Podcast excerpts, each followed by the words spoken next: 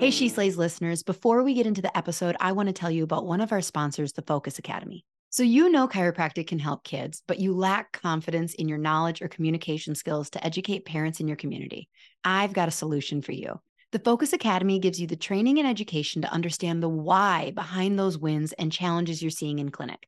They teach you how to perform a full brain based exam, how to go beyond just the subluxation, but stay principled in your chiropractic approach and address and understand the consequences on brain development. They take a two pronged approach. First, clinical solutions taught in a way that gives you full access to a deeper and more comprehensive understanding and breaks those techniques and approaches down into digestible and practical steps. Second, right now strategies you can employ wherever you are in your training.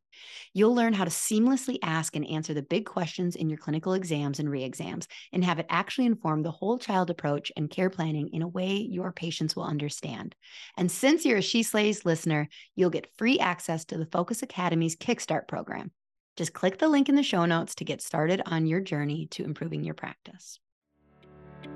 Welcome to the She Slays the Day podcast with Dr. Lauryn Brunslick. Direct, soulful, comedic, advice for female chiropractors' most stagnating questions. Let's talk business, marriage and relationships, momming, and self development. Here's your host, Dr. Lauryn Brunslick.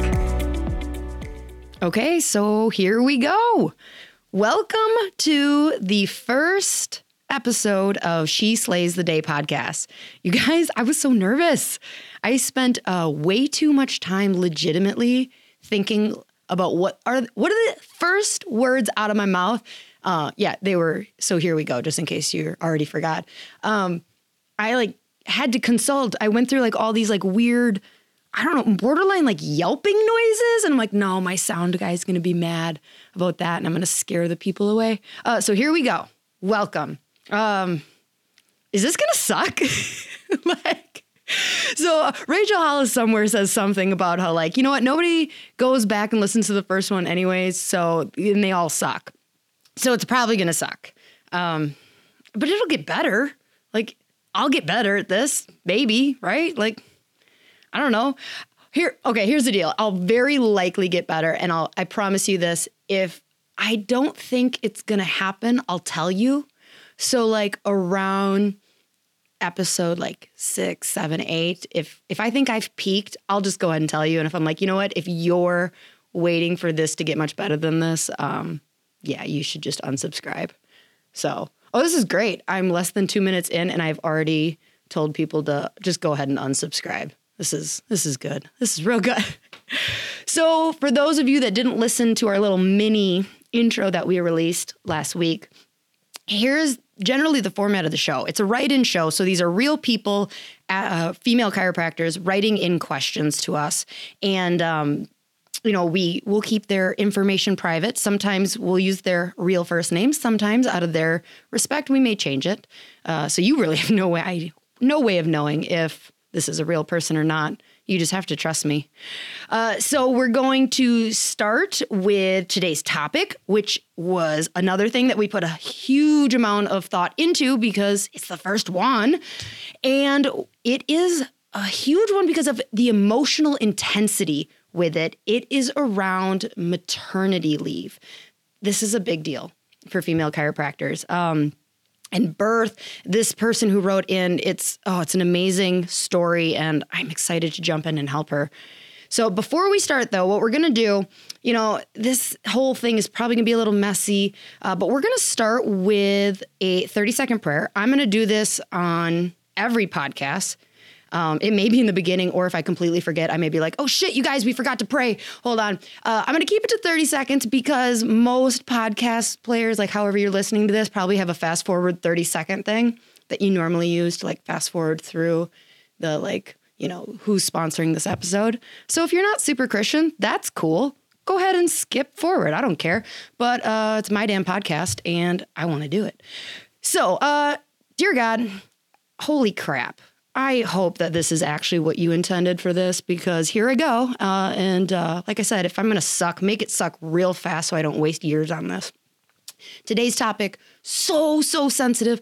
Please be with all of the women who are listening who this touches their heart, like help them, like send something to me to help them get whatever they need out of this. So many women just carry their births like it's a representation of them and just help me be a part of helping them heal through you. So, amen. So let's read our first question. So it comes from Jenna. So Jenna says, Dear Lauryn, Actually, that's not true. Okay, so here's the deal. It is from Jenna, but nobody who sent in questions starts it with Dear Lauryn. And I'm really hoping that eventually they start, but I added the Dear Lauryn part because, again, that's how I wanted to start. So, Dear Lauryn, for the last seven years, I've run my own cash based family wellness and prenatal and pediatric chiropractic clinic. So, already I love her. I'm a prenatal and pediatric clinic person. I'm a solo provider, now seeing about 130 a week. I'm almost 12 weeks pregnant with my second child. However, this is my fifth pregnancy. Motherhood and miscarriage has definitely left an impact on my life and practice. While those lessons were some of my darkest days, and I pray they're behind me now, I learned a lot about how to support women through the beautiful and also heartbreaking journey of becoming a mother. During my first pregnancy, all was fine. We were collecting 27,000 a month at the time I was stepping away. I had one assistant at the time. I practiced up until 37 weeks and only stopped because adjusting was causing contractions all day. Our birth went from a typical home birth to an eminent C section due to her attempting to come out ear first.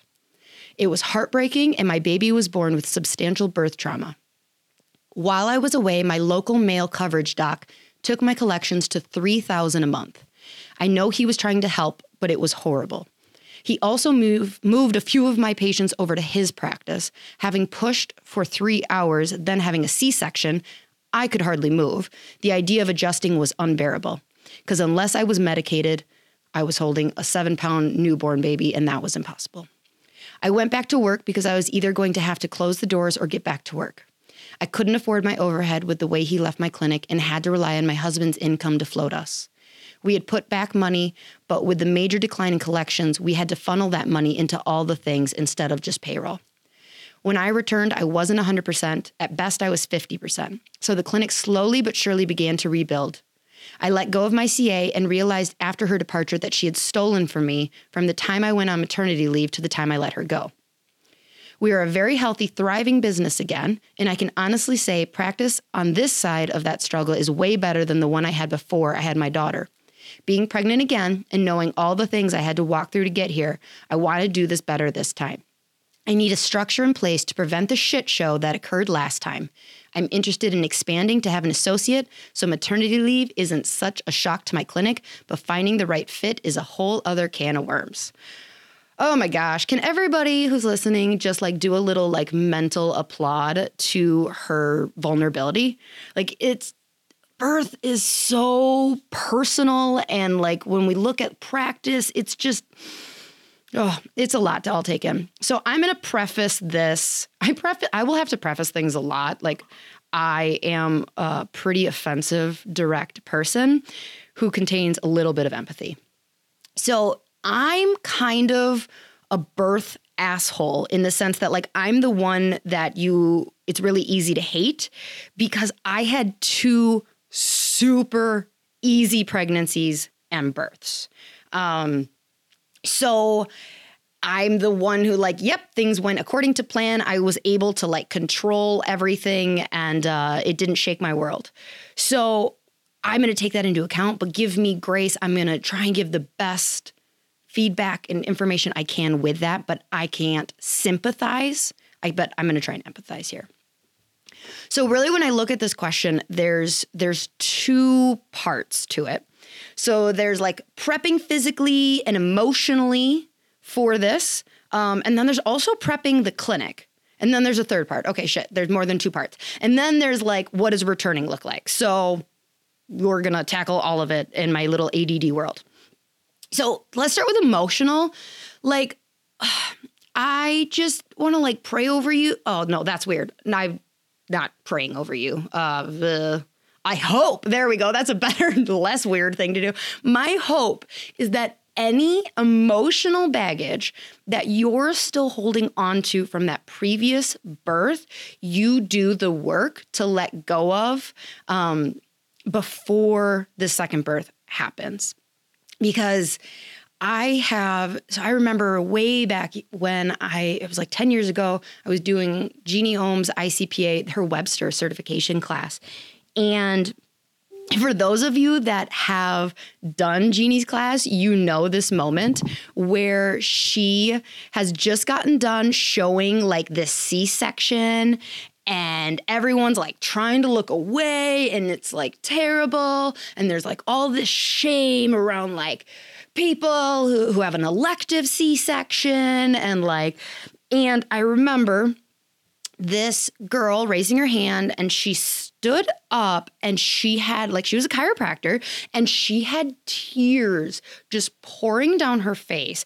I don't remember her question because she like immediately started rolling into her story and it's very similar. Like wanted this birth, like wanted this birth to be gorgeous and perfect and it wasn't. It was terrible and it was ugly and it was emergency C-section and all of the stuff that comes with that, all the healing and it was over 10 years ago that she had experienced this and you guys, it was like she had gone through this trauma a week ago. Like she was still holding on to it. And it's really that shame that we, what other profession? I, I seriously, I can't think of another profession that puts the amount of um, burden on us. It's like we as female chiropractors think that our birth represents how effective chiropractic is or not.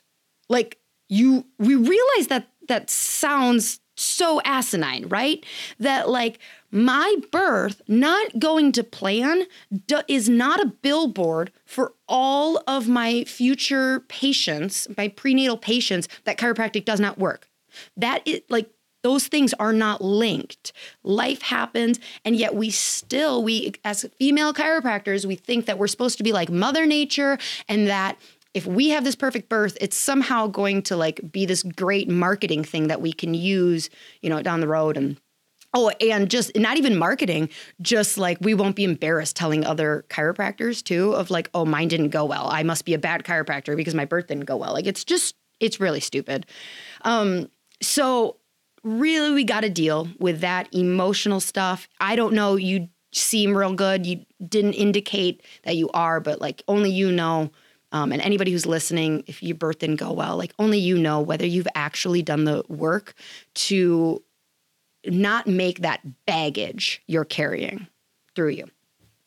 So then we have to deal with the physical things. And I could do a whole podcast on this. I'm not going to like Google that shit.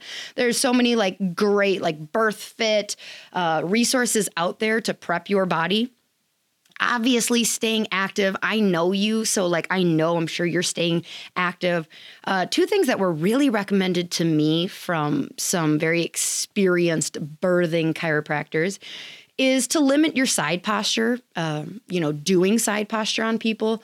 What they said is that it kind of puts torque into your diaphragm. And it was recommended to me to get diaphragm work uh, by a craniosacral therapist. I don't know if it worked or not.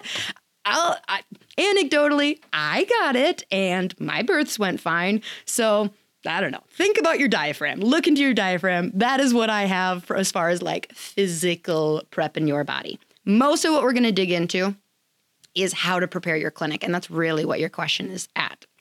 So you said you're at 130 a week. Um, you're looking at bringing on an associate. You know, again, that's a whole nother like, are you ready to be at that level? Like, again, only you know.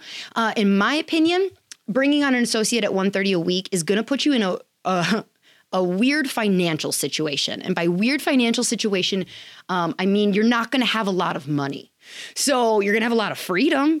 Uh, but I will also tell you from experience that you probably don't have time at this point to bring on a great associate and get them so comfortable with your clinic that your maternity leave wouldn't like affect your numbers at all. Uh, really, even if you find a really great associate, it's going to take somewhere between six months to a year for your clinic to fully accept them.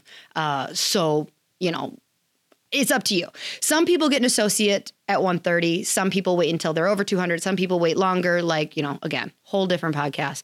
Uh, but you kind of asked in a previous thing to this of like, should I keep going, knowing I'm going maternity leave? Should I keep like marketing and going hardcore? 12 weeks into your pregnancy, yeah.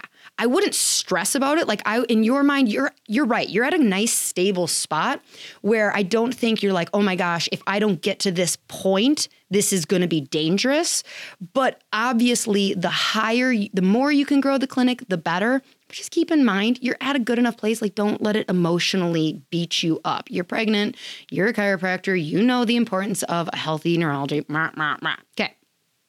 So, what can you do to prepare your clinic? So, you have a CA really thinking about your systems and procedures, like scripting the shit out of that. They should be so good by the time you leave. Like they're trained. They need to be really, really running the show well. You said that your previous CA was stealing from you. So, uh, I don't know how to make these ones not steal from you. Like that sucks. That was kind of like once, you know, as if your collections dropping that much wasn't terrible. Uh, it was if your birth going horrible wasn't like bad enough. You got crapped on again by your CA stealing from you. Like you poor thing. So I don't know. I like I like, I'm a very direct person. And so anytime that uh, I have an opportunity to kind of let my CAs know that I would sue the shit out of them and take them to jail if they ever stole from me, like, you know, in a nice way, uh, I just drop that in. Just, you know, once every six months, I make a comment like, ha ha ha, I would take that person to jail if they stole from me. Anyway, that's probably not the most empathetic, loving Jesus advice, but just tell them not to steal from you. So, getting that CA really, really well trained and script, like going through, like, if this, then that, uh, getting your patients and them being there is going to be so helpful because your patients are going to recognize a face. They're going to feel really comfortable with that person. So, another thing that I would recommend doing is not having your covering doc there for all total of the hours that you're there now. So like if you're open 36 adjusting hours a week, at 1:30, really you could probably get away with like three 6-hour shifts or four was 3 times 6 is 18 oh gosh so four four hour shifts you know but like really you do not need to have this vast amount of hours there. But what I would do is start doing that now. So that's going to work great just physically for your body. So you're not on your feet eight to five all day long as you're in your third trimester. It's going to also work great because it's going to save you money with this maternity doc. It's also going to work great because then when you do come back, whenever you come back, and we'll get to that point, you don't have to come back to your normal hours. You just come back to the same hours your patients have been used to. But yeah, you just kind of start like herding them like little sheep into like, I know, Nancy, I know you love Tuesdays at 8 a.m., but how would you feel about Mondays at 8 a.m.? Or, you know, you just start like hurting them there. So that way, when you have that maternity doc, and they're covering for you those exact hours that you've trained them. It's just one less hurdle of like, yeah, Nancy, I know you were always with Dr. Jenna on Tuesdays at 8, but this doc is not here on Tuesdays at 8. Nancy's just to be like, well, I'll just wait until Jenna comes back for my Tuesday at 8. So you start like just moving them there, to get you off your feet. Uh, as far as that recovering doc, so female chiropractor, like a vagina, is gonna be, they're just, you know, it's gonna be like a better version of you than a male. You had a male the first time. If you can get a female, that does matter. But I would say their style of adjusting, matching yours is most important. So if you can find a female that has a matching style, that is the best. So then you want to, once you've like arranged this contract, uh, and we'll get a little bit more to like the contract that you have with that maternity doc, you want to talk them up so much to your patients. So now this worked for me because uh, I'm in teeny tiny town, Wisconsin. So my maternity doc was coming from across the state. So I literally Jesus, he, he could have been Jesus and come and you know, been amazing. My and my patients wouldn't have switched to him. So that really worked in my favor, having a maternity doc coming from far away because he wasn't going to be stealing patients. That wasn't happening. So I like that as an option for you if you can.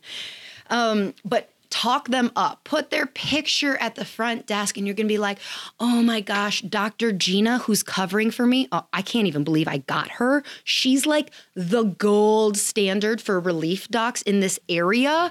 Um, you're going to love her. Like, thank goodness she doesn't practice around here because you might want to switch her. You know, like you talk them up so much. It's going to help your patients a little bit. Like, it's not going to fully, fully help them not be nervous, but it will help a little bit. So, then another thing you want to do to prep the clinic is you want your CAs to schedule. So, as you get closer to the end where you're going to be like cutting back on your maternity leave or going on your maternity leave, have your CAs schedule through until you're coming back. So, for instance, if it's November and you're due to give birth sometime in December, and your plan is that you're going to come back March 1st. In November's appointment, while you're still in the clinic, have your CA schedule that patient through to March. And you know, you you have that CA scripted to say like, you know what, Dr. Gina isn't going to really know what your normal care plan is or your wellness or your maintenance plan. So what we're going to do just so we don't have to bother Dr. Jenna at home is we're going to schedule you until Dr. Jenna is planning on coming back. She may come back earlier than that, but like this way those appointments are taken care of. And it's not really offered as a um an option. It's just this is what we're doing just so you know that you know again can the patient cancel of course they can but it's one less hurdle of like them deciding they don't want to call and schedule another appointment okay another thing to prep the clinic is if you're not using some kind of text review system implement it ASAP. So we use something called Review Wave. There's a bunch of them out there. I'm not endorsing Review Wave. They work fine for us. There might be a better one. I don't know. Um, but how it works for us is every 60 or 90 days. I think we have it set for 90 days, but you can have it set for every 30 days, every 60. The patient just gets a text saying, like, how was today? They just have to push a star zero stars to five stars. They can comment, they can, you know, do all this. Anything that is less than five stars will come to you. Well, actually, you'll get the five star ones too, but like they don't get to to post it to Google. Now, if they rate you five stars, then it gives them the option of like, would you like to share this on Facebook or Google? But anything less than that, it doesn't give them that option. So, implementing that now because that's technology and it's a whole new procedural system. But what's going to happen is, is you don't go from 27,000 to 3,000 without some like major, you know what, going down in the clinic. So what's going to happen now, granted, is this going to be kind of stressful for you on clinic or, you know, being home on a maternity leave? Yeah. But if you start getting two star review, two star review, two star review, you know, week two or three of your maternity doc being there, you do want to know that. So what would end up happening is is you know maybe they'll write something and you uh, can address it with your CA of like, "Hey, this is what we're getting reviews back. I need you to do this. Maybe you need to talk to the maternity doc in a nice way of like, hey, a lot of our patients are saying you're just a faster adjuster than I am. Um, there's not as much muscle work. Would you mind? Remember, we talked about how I do a lot of muscle work, you know, whatever. But that way you can nip that in the butt as soon as possible. You really, you really just got to put your yourself in the shoes of your patients and what are they afraid of? You know, what are they thinking? And they're thinking, oh, it's uh I, i'll just wait until she's back from maternity leave there's no harm in that so what i did is i did a lot of like table talk of like all right betsy i don't you notice all my fake patient names are like real old people? I don't even like old people. Our patient, we have like 2% Medicare.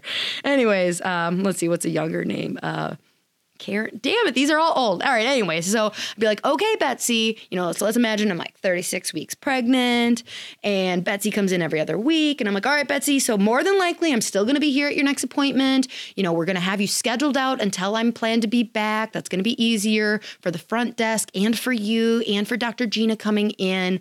Um, you know, and I just, here's the, the thing I don't want to happen, Betsy, because, you know, I don't want you to think that if you just skip your appointments that you're going to be better off. Like because what's going to happen is, I'm going to come back, you're going to be a mess and we're going to have to see you like 3 times a week for a month, you know, just to get you back to the same status. So, you're only going to see Dr. Gina like 3 times. Like I've already told her all about you. She's got your file. Like it's going to be great. So just keep on your maintenance so you're not a wreck when I come back, you know. Do me a favor, right? Like laugh about it type thing but really think through like what are the things that your patients think they can get away with? What are the things that they're afraid of? What you know they're afraid of it, the doctor being weird the doctor hurting them the doctor you know like all of that. So you're assuring them like I sat down and talked specifically with you.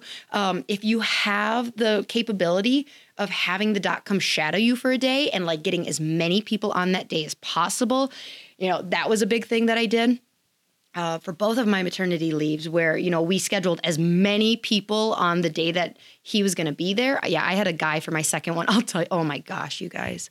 So i haven't told you about my maternity leaves my docs. Damn. So so the first one she it was a woman and she was so nice so nice uh but what I started hearing, we did not have the text system going at this point, but what I started hearing about three weeks into my maternity leave is that she did like some credit card swiping maneuver. Uh, for those of you that don't know what I mean by credit card swiping, a c- credit carding someone is when you take your hand and you swipe it through their butt crack like a credit card. no, I'm sorry. Again, we are open here at She Slays the Day to all techniques. No offense to that technique at all. I don't know what technique that is, but it wasn't my technique. And when I talked to her initially about, hey, this is how I adjust, she was like, yeah, I totally adjust the same way. She never mentioned anything about a credit card. And I would have then said, like, oh, that's cool. I don't think my patients will be used to it. And you're going to be here for such a short time. I just don't think it's worth even, yeah. No, I was not told that. Um, so yeah, so that was the first one. And the clinic, I was gone for six weeks. And that was that was the plan, you know, to be gone for six weeks. And then we arranged, oh, I'm kind of jumping ahead, but um, you know, we had arranged for my husband to take some paternity leave and then my sister to, to nanny. So our kid didn't go to daycare until she was 12 weeks old, but I only took six weeks. And then I didn't bring her in the clinic. Again, like that's just that wasn't my style. We are totally jumping ahead here. But um so that's what happened. And the clinic went down 40%. In six short weeks, we dropped 40% of collections. It did come back. Like, I wouldn't say it came back the week that I came back. Um, but you know that's scary that's really scary to think about you know your your first baby isn't really like your first first baby, right? Because your clinic, if you started a clinic before you had your first child, like seeing your clinic kind of dying is also motivation to kind of get your rear in gear and get back. So uh, the second maternity leave that I took, I had a guy. Um, I kind of was short for options, uh, and he seemed really nice. Um, I was pretty sure that he was gay, which I liked. I totally liked. He was like I don't know, he didn't admit it, but he did he kept talking about like his best friend and about like how he almost fainted at a Celine Dion concert. And so it was this thing where me and the front desk are just like, okay, like but he's super like manly bear like North Woods and I'm like, all right, whatever. This is going to go great. I like this guy. Uh, and he was a very physical adjuster. I'm a physical adjuster, so it worked well, but still um, I was gone for five weeks with my second one, and the numbers still tanked 40 to 50%. Ah, I would love to tell you that, like, there's this solution where your numbers aren't going to go down, but it's really not realistic.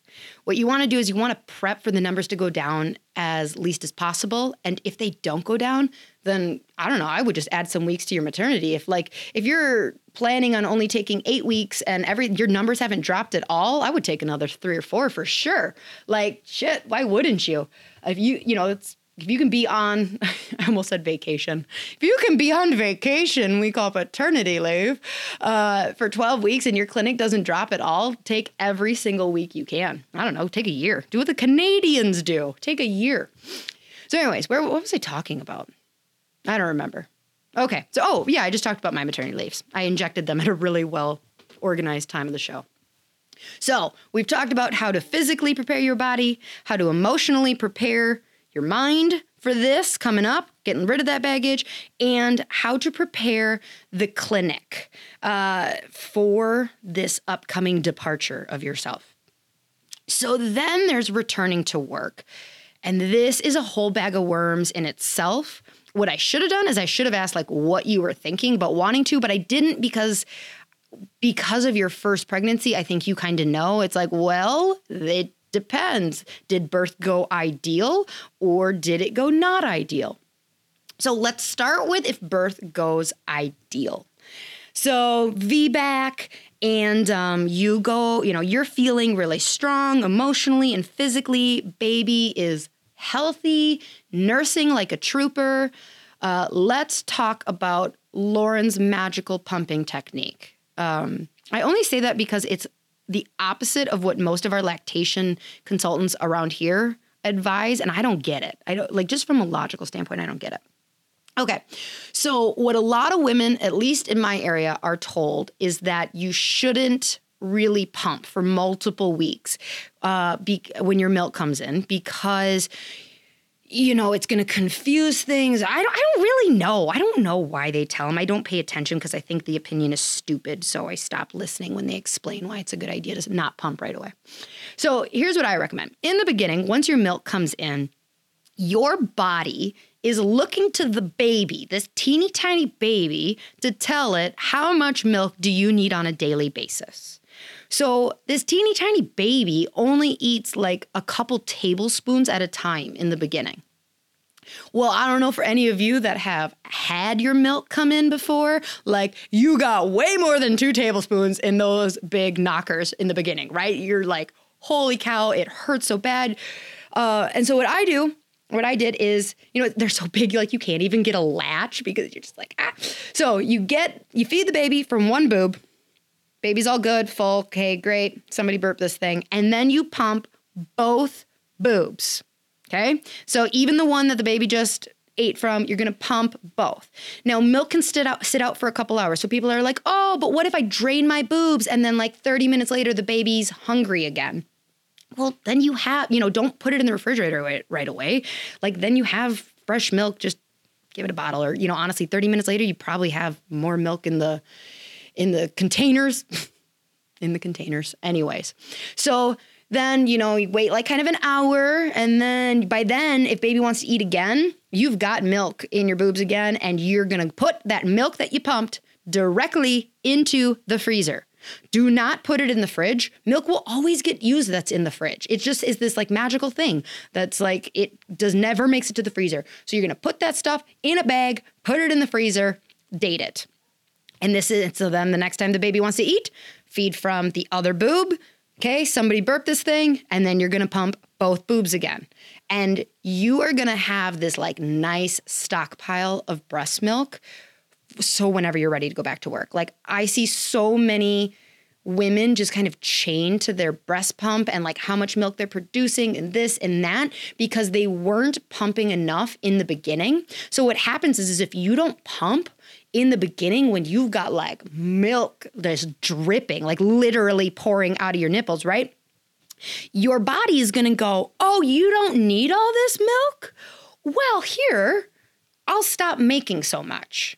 And they say, like, oh, your body will like meet, you know, as the baby wants more milk, your body will make more milk. Okay, maybe maybe some of you out there who were like milk machines that worked for. It did not work for me. Like my body just steadily declined over a year type thing. So anyway, so that is Lauryn's magical pumping technique. It is not uh, copywritten or trademarked, so somebody can go make lots of money on it. Um, okay, so ideally, you know, you're going to return with your plan. I'm sure you have an ideal plan. We don't need to spend a lot of time talking about your ideal plan.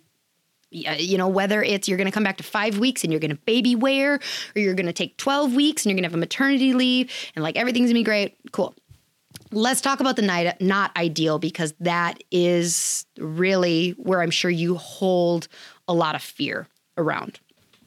So, you can't prep for it. You know this. That's why it's so scary. But there are some things that you can kind of do.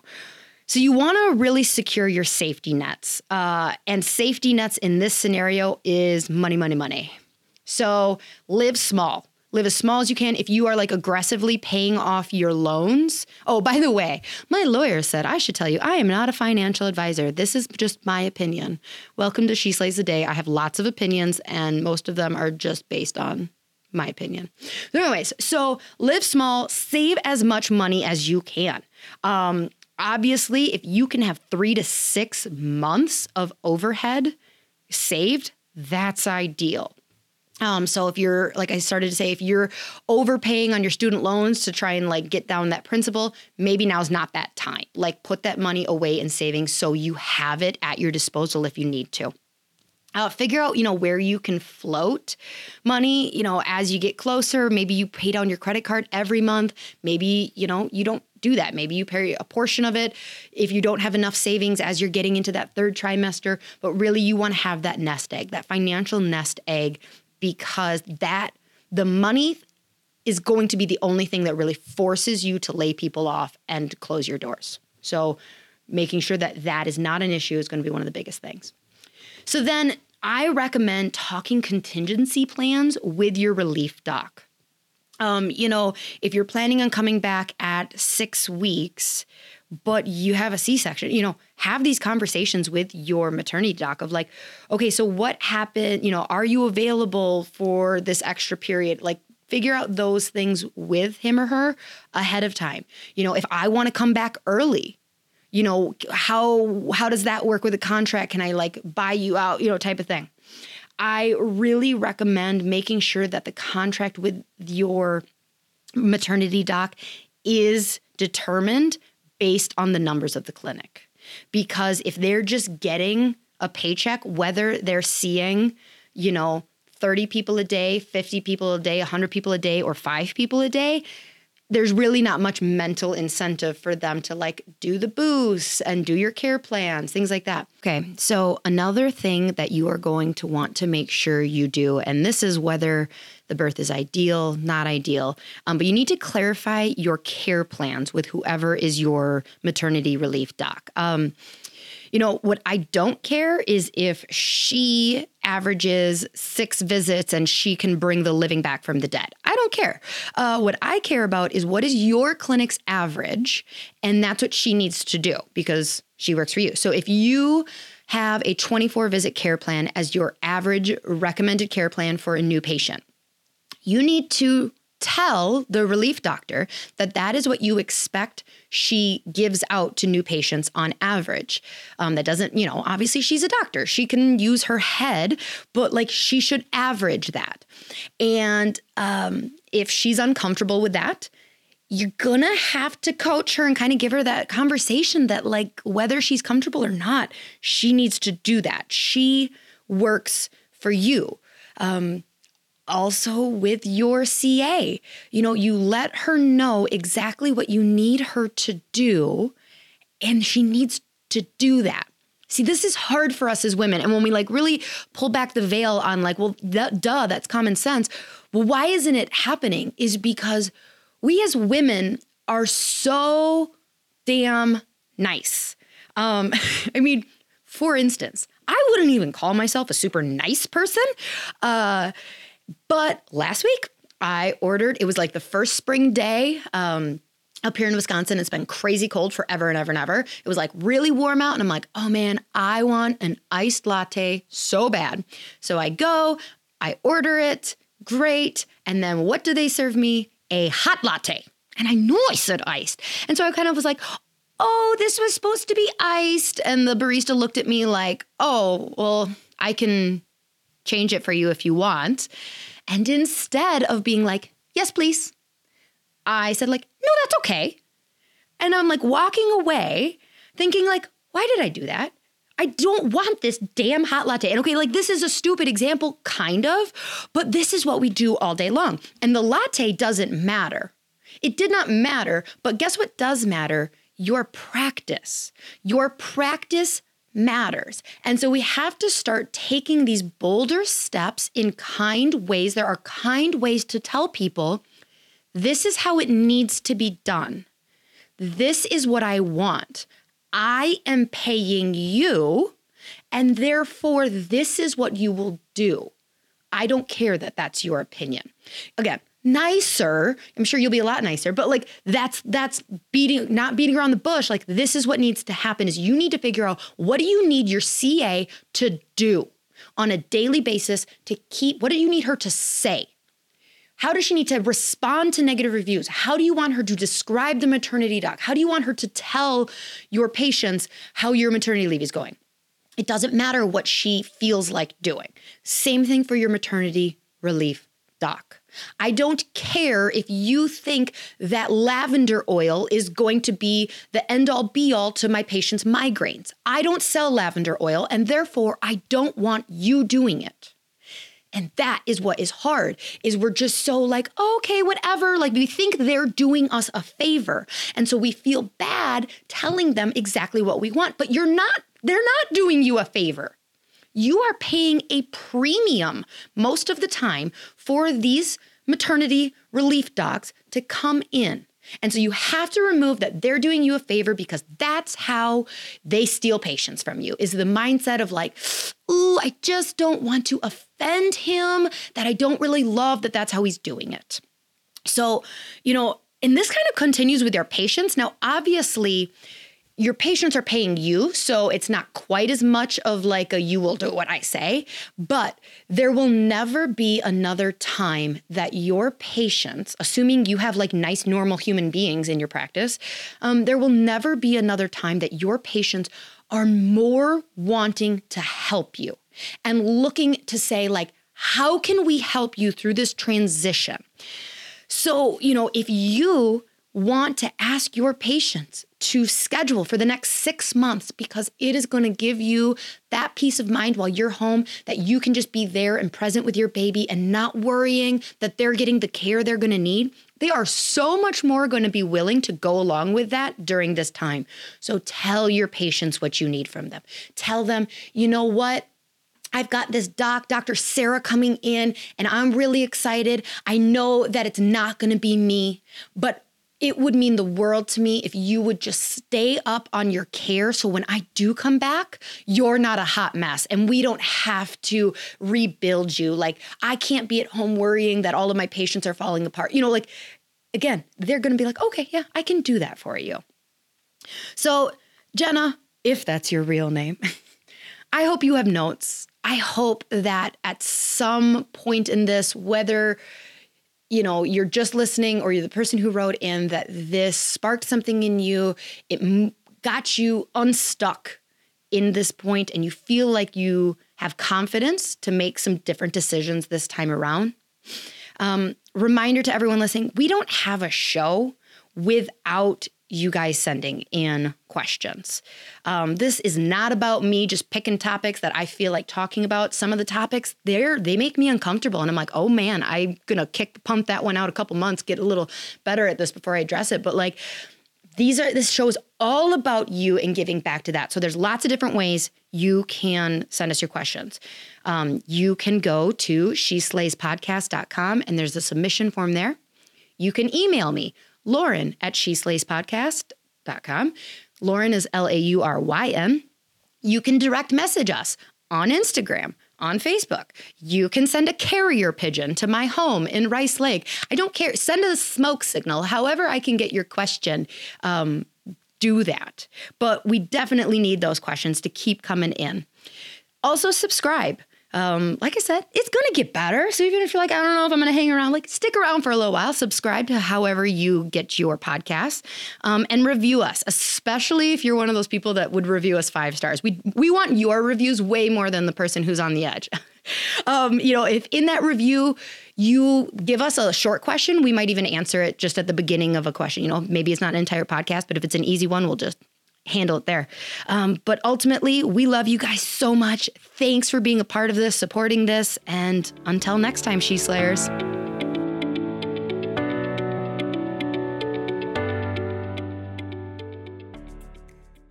Hey, She Slayers, are you looking to get your team off the phone and streamline your front desk so you can spend more time doing what you love? Sked has exactly what you're looking for. They will automate all your appointment reminders, missed appointment reminders, reactivation campaigns, allow you to have two way texting with your patients. Plus, they have a very cool app that your patients are going to love. The app alone saves chiropractors tons of time because it gives patients the flexibility to move appointments to a time that works better for them. Don't worry, you won't lose control of your schedule because you'll have access to all the parameters that keep you still in control. Plus, there's overbook protection, so your schedule won't get out of hand. Sked was created by a chiropractor for chiropractors, so you can rest assured that you're getting the absolute best system for your office. Dr. Eric Kowalke is committed to the chiropractic mission and he works closely with his developers to always be innovative so that we have the best system available. If you're hesitant to switch to Sked because you already use something else, let me tell you, it's worth every penny. Plus, mention that you heard about it on my podcast and they'll give you a discount. Seriously, it is a game changer. Don't wait.